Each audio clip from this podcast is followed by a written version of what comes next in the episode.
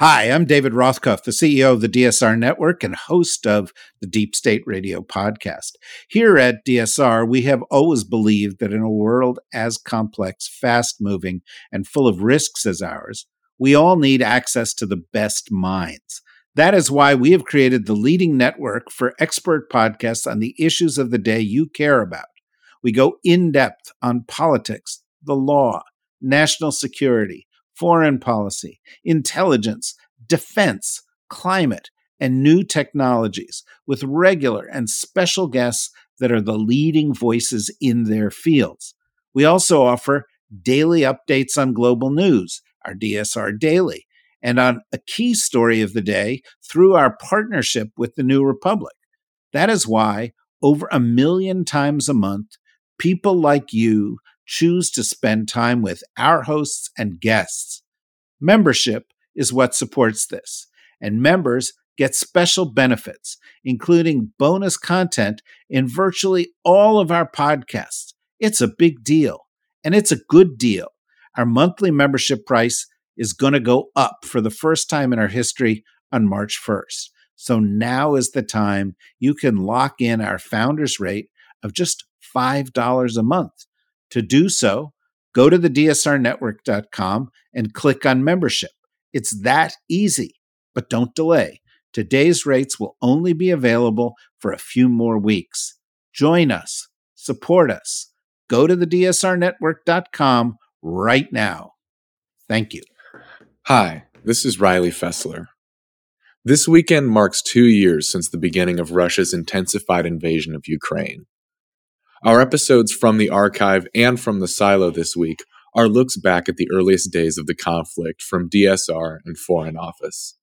We hope you find them informative.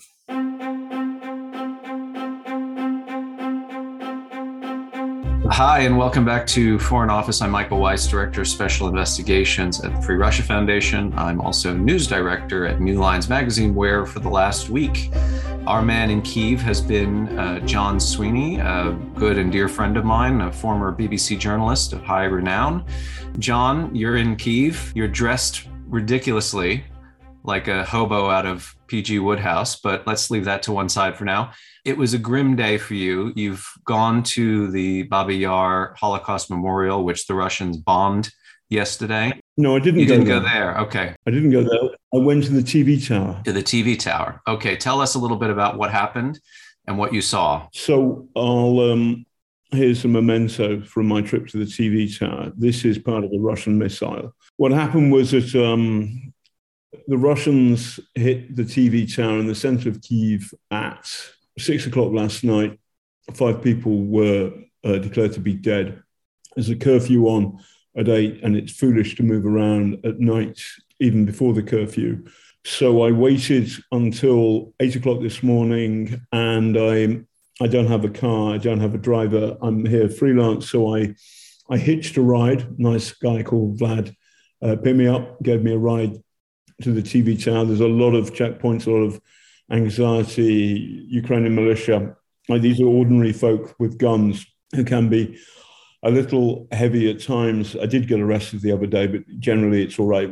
So part of the reason I wear the comedy orange hat is that I am the least martial looking person in town. It's a deliberate thing, and that's why it works.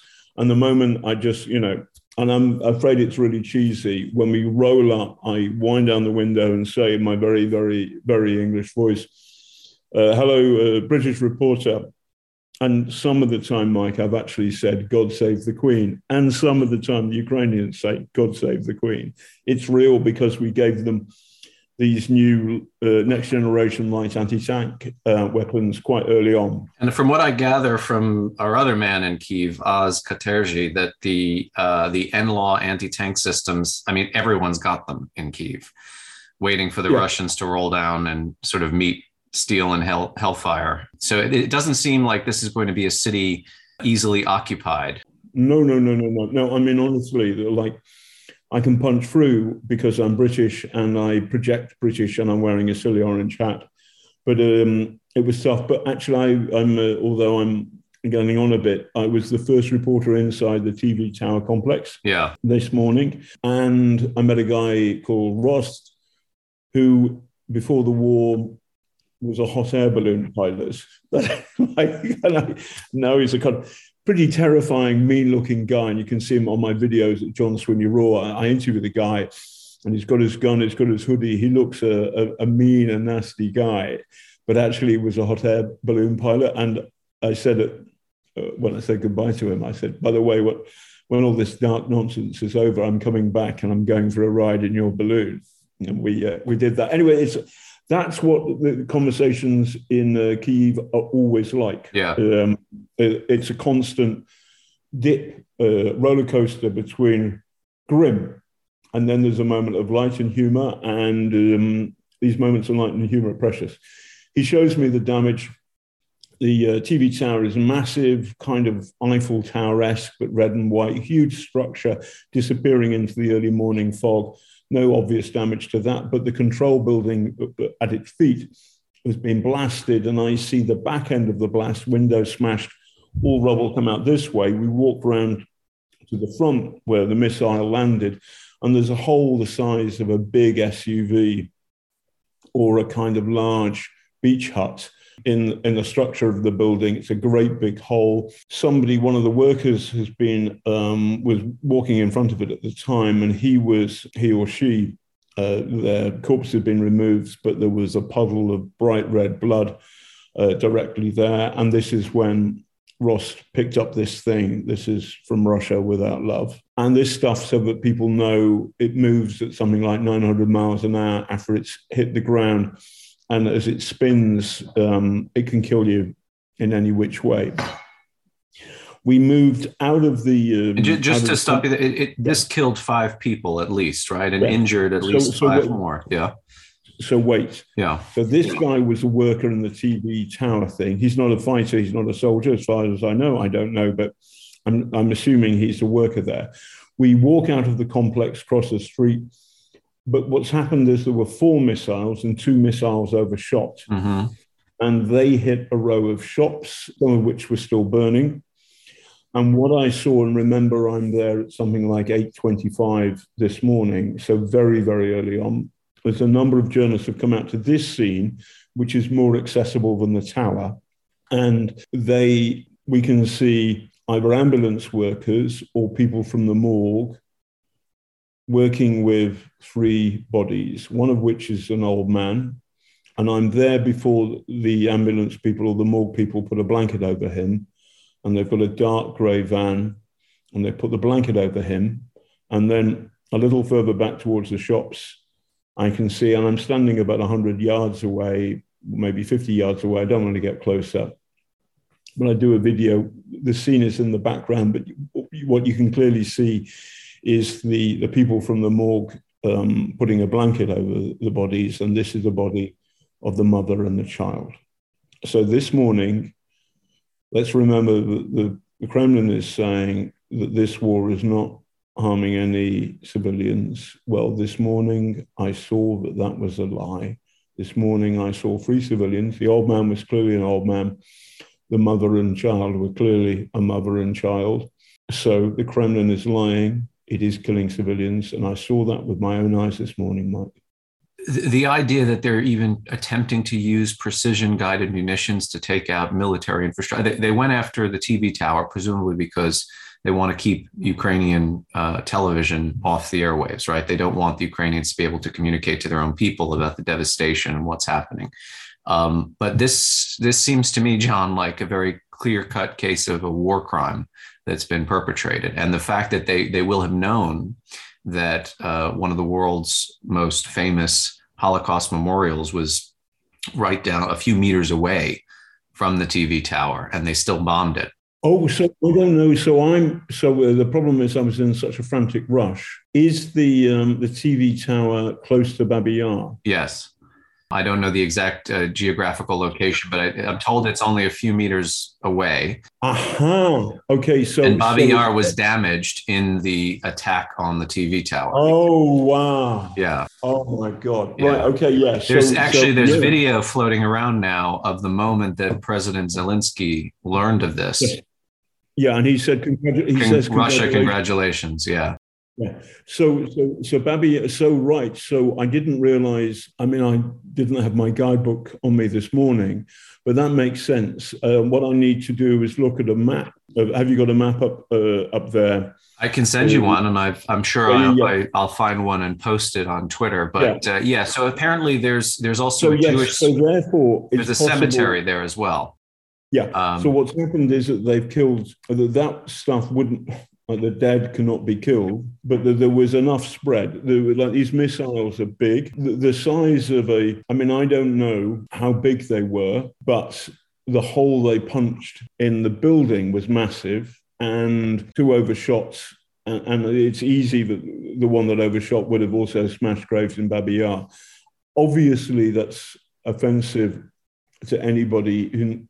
Um, who understands that the Holocaust was was uh, the darkest moment of the twentieth century, but they've killed they've killed people, uh, you know, civilians today. So that is, for me, the greater war crime. But Babi Yar is an insult to civilization and to humanity. So this war is not going well for Vladimir Putin. No, I mean, I've just seen images. Uh, there was an attempted Russian landing operation in Mykolaiv, and it looks like Uh, maybe two dozen Russian, I, I don't know what the what they are, naval infantry, I would imagine, um, on their hands and knees with their, their hands rather behind their heads. They've been captured. Look, I mean, I got off the phone with a former uh, U S Army colonel today who said that he's been just looking at one account um, online, which is an, an excellent resource for open source intelligence called Oryx, who's been posting updates around the clock of captured or destroyed or simply deserted Russian equipment,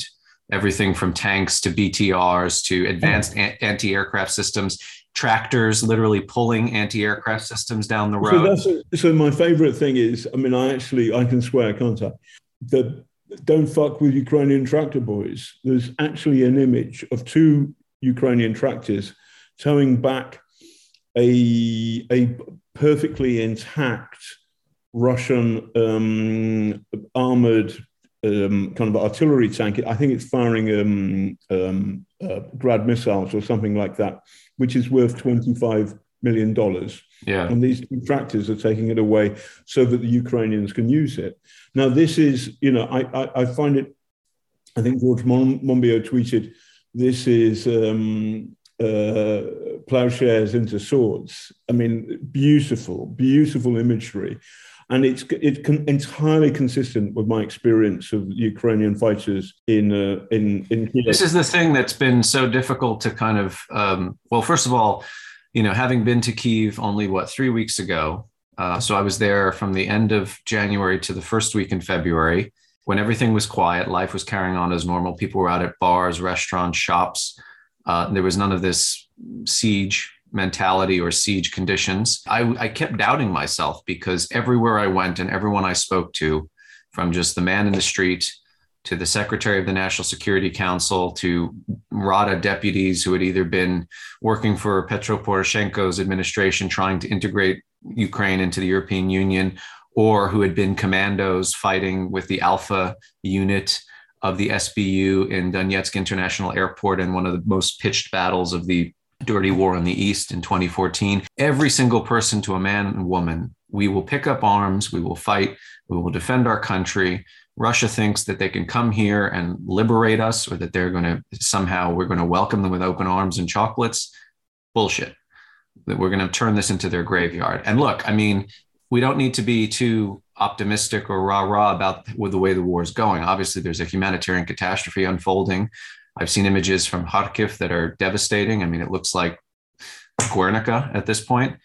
But this certainly is not going as swimmingly as the Russian general staff and Vladimir Putin will have planned or thought it would. Um, and also the, the the the the morale on the Russian side. I mean, if if the social media posts and videos I've seen of soldiers who are captured, P O Ws, or simply run off and deserted their equipment is anything to, to, to tell, the morale is in the toilet, whereas the morale on the Ukrainian side is quite high. The latest poll I saw, President Zelensky is polling above ninety percent now approval.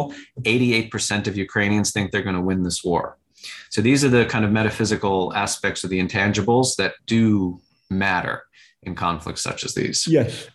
Um, I there's quite a few people saying have, have spotted that rather than wearing a helmet and a flak jacket, I've got an orange hat and a duffel coat.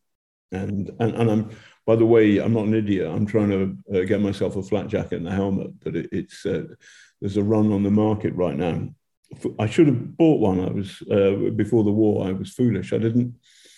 I kind of understood, along with everybody else, that it wasn't going to happen because it was mad. It is mad to have done this war, and what what Putin has come up. Putin has got a Soviet K G B officer's mindset, and he thought people here would would greet his his troops with with as you say with flowers and parades and chocolates, and this is completely wrong. And there is nobody inside his dark and lightless bunker who has the moral courage to say, boss, this isn't working. Yeah. We'll see. But at the moment, what he's doing is he switched off Echo Moskvy, he switched off T V Rain, he's tried to take out, he's taken out uh, Ukrainian T V um, by hitting the towers, you know, um, uh, control uh, building, but they'll, they'll, make, they'll put it back on. You know they will. It does feel like Dad's Army for real here. Yeah. Mm. Everybody is up for a fight. Corporal Jones, from Corporal Jones to to Pike, everybody is up for a fight. I haven't spoken to, I can remember in Yugoslavia where people would come to me and say very quietly, I'm a, I'm a Tito nostalgist, that is people mourned the loss of, of the Yugoslav um, compromise. Yeah. Um, screwed by Milosevic, but nevertheless, there were people on all sides who mourn that loss. I'm not hearing anything like that. I haven't heard a single Ukrainian while I've been in Kyiv who's said, this is our fault or this is partly our fault. Yeah. Not one. Not one. And, and it is like, I would imagine, and I'm very old, but not that old, what it was like to be in Soho in nineteen forty. I think a big miscalculation, too, is that, you know, Putin is operating as though the last eight years simply didn't happen. He doesn't have an un- understanding of the, the law of unintended consequence and how by taking Crimea and by kicking off this dirty war in Donbass, he has rallied the Ukrainian nation. He has rallied a sense of Ukrainian history and peoplehood and culture. He's truly made Ukraine more of an independent, sovereign country and society than it could have done on its own. Mikey's, this- done, Mikey's done worse slash better than that. He's created a fighting democratic Europe. Yeah, Europe, well, that too. That too, for sure. He has created a free and democratic Ukraine, which really is going to fight for itself. But also, he has fired uh, some kind of adrenaline into the slightly creep, creaking body of the European Union. And boy, you know, every Ukrainian can come and uh, work and live in Europe for the next three years. Nothing, no more questions. And the, the British government, which said the great thing about Brexit is we can make move decisions faster, is yet to catch up with the um, with the fantastic European Union. Yeah. And as um, I mean, you know, we threw away our European star in twenty sixteen when we voted Brexit. I am more than happy for Ukraine to take our star, but I would respectfully ask the Ukrainians, when they feel it proper and right, to allow us back into the European Union. I'm, I've got the prestige power here on my side as a happy citizen of the world and of the European Union. Yes. And, but, and now but, but, I, my, my fellow Ukrainian citizens of Europe as well. So there was a right-wing uh, uh, kind of talk show host in your language called Andrew Pierce, who is on L B C. And he asked me, how long are you staying, John? And I said, well, um, mate, I voted Remain in London in twenty sixteen. And in twenty twenty-two, I'm voting Remain in Kyiv too. It's the same thing. And, uh, his face did look good. I mean, it is scary being here and frightening. And at the same time, it is also, it makes me feel proud to tell these stories. Well, look, I, I just want to put something across because, you know, it is true that the U S intelligence assessment about the likelihood of this war and also broadly speaking, how it would go has been quite good and quite accurate. But what has not, what has not panned out, at least not yet, are some of the drip drip leaks to the press about Kyiv will fall in a day or two days or three days. Now the latest projections are it's going to take several weeks. And then also Congress apparently was briefed yesterday where U S intelligence was telling them, well, actually, this war will drag on for ten, fifteen, twenty years, and ultimately Russia will lose. I just want to I just want to put in perspective, assuming that's even ballpark accurate, Vladimir Putin will be close to ninety years old in twenty years, right? Assuming he doesn't have some kind of nanotech plan for living forever. I wouldn't put it past him. Given his COVID restriction rules, you know, anal swabs and P C R tests for visiting dignitaries, you never know. But, you know, twenty years this war could drag on, according to U S intelligence, and ultimately it ends with Russia's loss. I mean, that's what we're looking at now. So the analysis, I think, is wrong. I think Russia will lose. I think Russia is losing and has lost the war. I felt that on day one when the electricity and the internet was still on in Kyiv. If you don't knock that out straight away, that's a bit rubbish, frankly, because the Russian soldiers aren't in it. Let's go back to the, the tractor boys. Where's the crew of that armored thing that the tractor boys are pulling away? Where's the crew? They fucked off, didn't they? Yeah. They and, fucked off. And the reason they ran into the woods, or they're they're, they're yeah. probably not going to be combat capable. They've right? gone home. They have gone home. They've either gone home to Russia, or they have gone home to their Ukrainian granny and said, "Hey, hey, granny," you know. And they may well end up fighting for the Ukrainians, because that's the good fight to have. So I think that you, that the American intelligence network hasn't properly got to grasp what. So Vlad was knackered when he picked me up, my driver, and I um, paid him not that much money. I uh, let me think. I paid him something like thirty quid, and he risked his life, because some of the checkpoints are jumpy, to take me to the T V tower and back again. And he'd never met me, and all he saw was my British passport, and he heard my accent. And then the hot air balloon pilot goes out of his way to look after me and show me everything. And when his mates were getting a bit leery, the hot air balloon pilot had my back, and everything was good. So this is, and this is totally consistent. Um, with, with so American intelligence need to listen, and, and, and, and actually there must be some of them here, but they've got to get it into their thick skulls that the Ukrainians are going to fight like tigers. By the way, I commend American intelligence on getting everything right up till now, but I think Putin's in trouble. I think that the oligarchs, I'm always worried about uh, Roman Abramovich, Roman Abramovich's yacht, by the way. I hope it's safe. But they are in serious trouble. They've lost more than half the, the value. The ruble's tanked forty percent, but they know what's coming, which is the Southern District of New York is going to come for their ill-gotten gain, gains. The Look, other, I mean, you, they, they P N G'd twelve Russian spies in New York just the other day.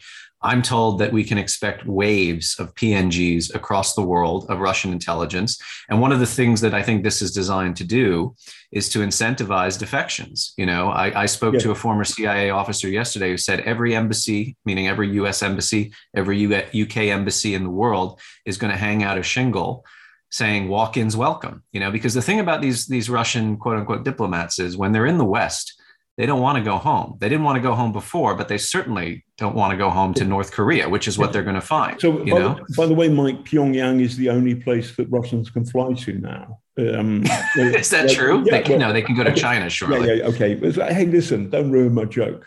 Uh, Sorry. But, but Pyongyang and, and Beijing, maybe Turkey, well, maybe Damascus, you know, have fun there. But I can't see young Russia tolerating this. So uh, long before, um, and I think the Ukrainians, they won't win the fight, but they won't lose it, just like Britain in the Second World War. And then something in Russia will happen. Yeah. Which will cause. Well, look, I mean, everybody, everybody I've I've queried on this says the the likelihood of a coup or some kind of military putsch in, in Russia has increased exponentially in the last week? I was, if I'm a Russian general and I'm saying, listen, my boys, my boys aren't fighting, and then Putin says, well, they're cowards. No, no, no. They don't want to fight. They're not cowards. They don't want to fight because this isn't our fight.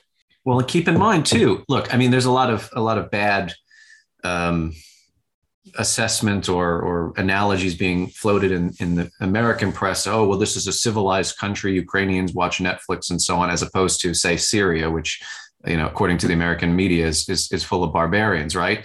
But there is one aspect that makes this war different, which is a lot of Russians in the armed services, in the special services, in all levels of society, government, uh, institutions, whatever, are Ukrainian by background. Yeah. Uh, and I can tell you, I, I, I you know, I'm one of the guys I've interviewed from my book on the G R U is Christo Grozev of Bellingcat. One of the ways that he was able to, to receive all of these uh, dark web databases of passports and driver's license and tax information, from which he then derived identities for the G R U assassins who did Skripal or coups in Montenegro or sabotaging arms and, and ammo depots in Czechia and Bulgaria, is he actually guilted some of these people. He looked for those who had who Ukrainian surnames and told them, this, this, your government did M H seventeen. Don't you feel terrible about this? And they said, yeah, we kind of do. So they just, they gifted him yeah. dark web database. You know, this is the thing. Russia is very vulnerable right now because this is a war against a country and a society that, by Vladimir Putin's own lights, right? I mean, that, that essay he wrote, seven thousand words last summer, we are one people. Well, you're never, you've never been one people, but if, if that's the way you think, mate, then you've basically, your legacy is going to be a devastating civil war. No worries, man. I know it, things are tight for you and you've got a lot of um, interview requests, so we'll leave it there.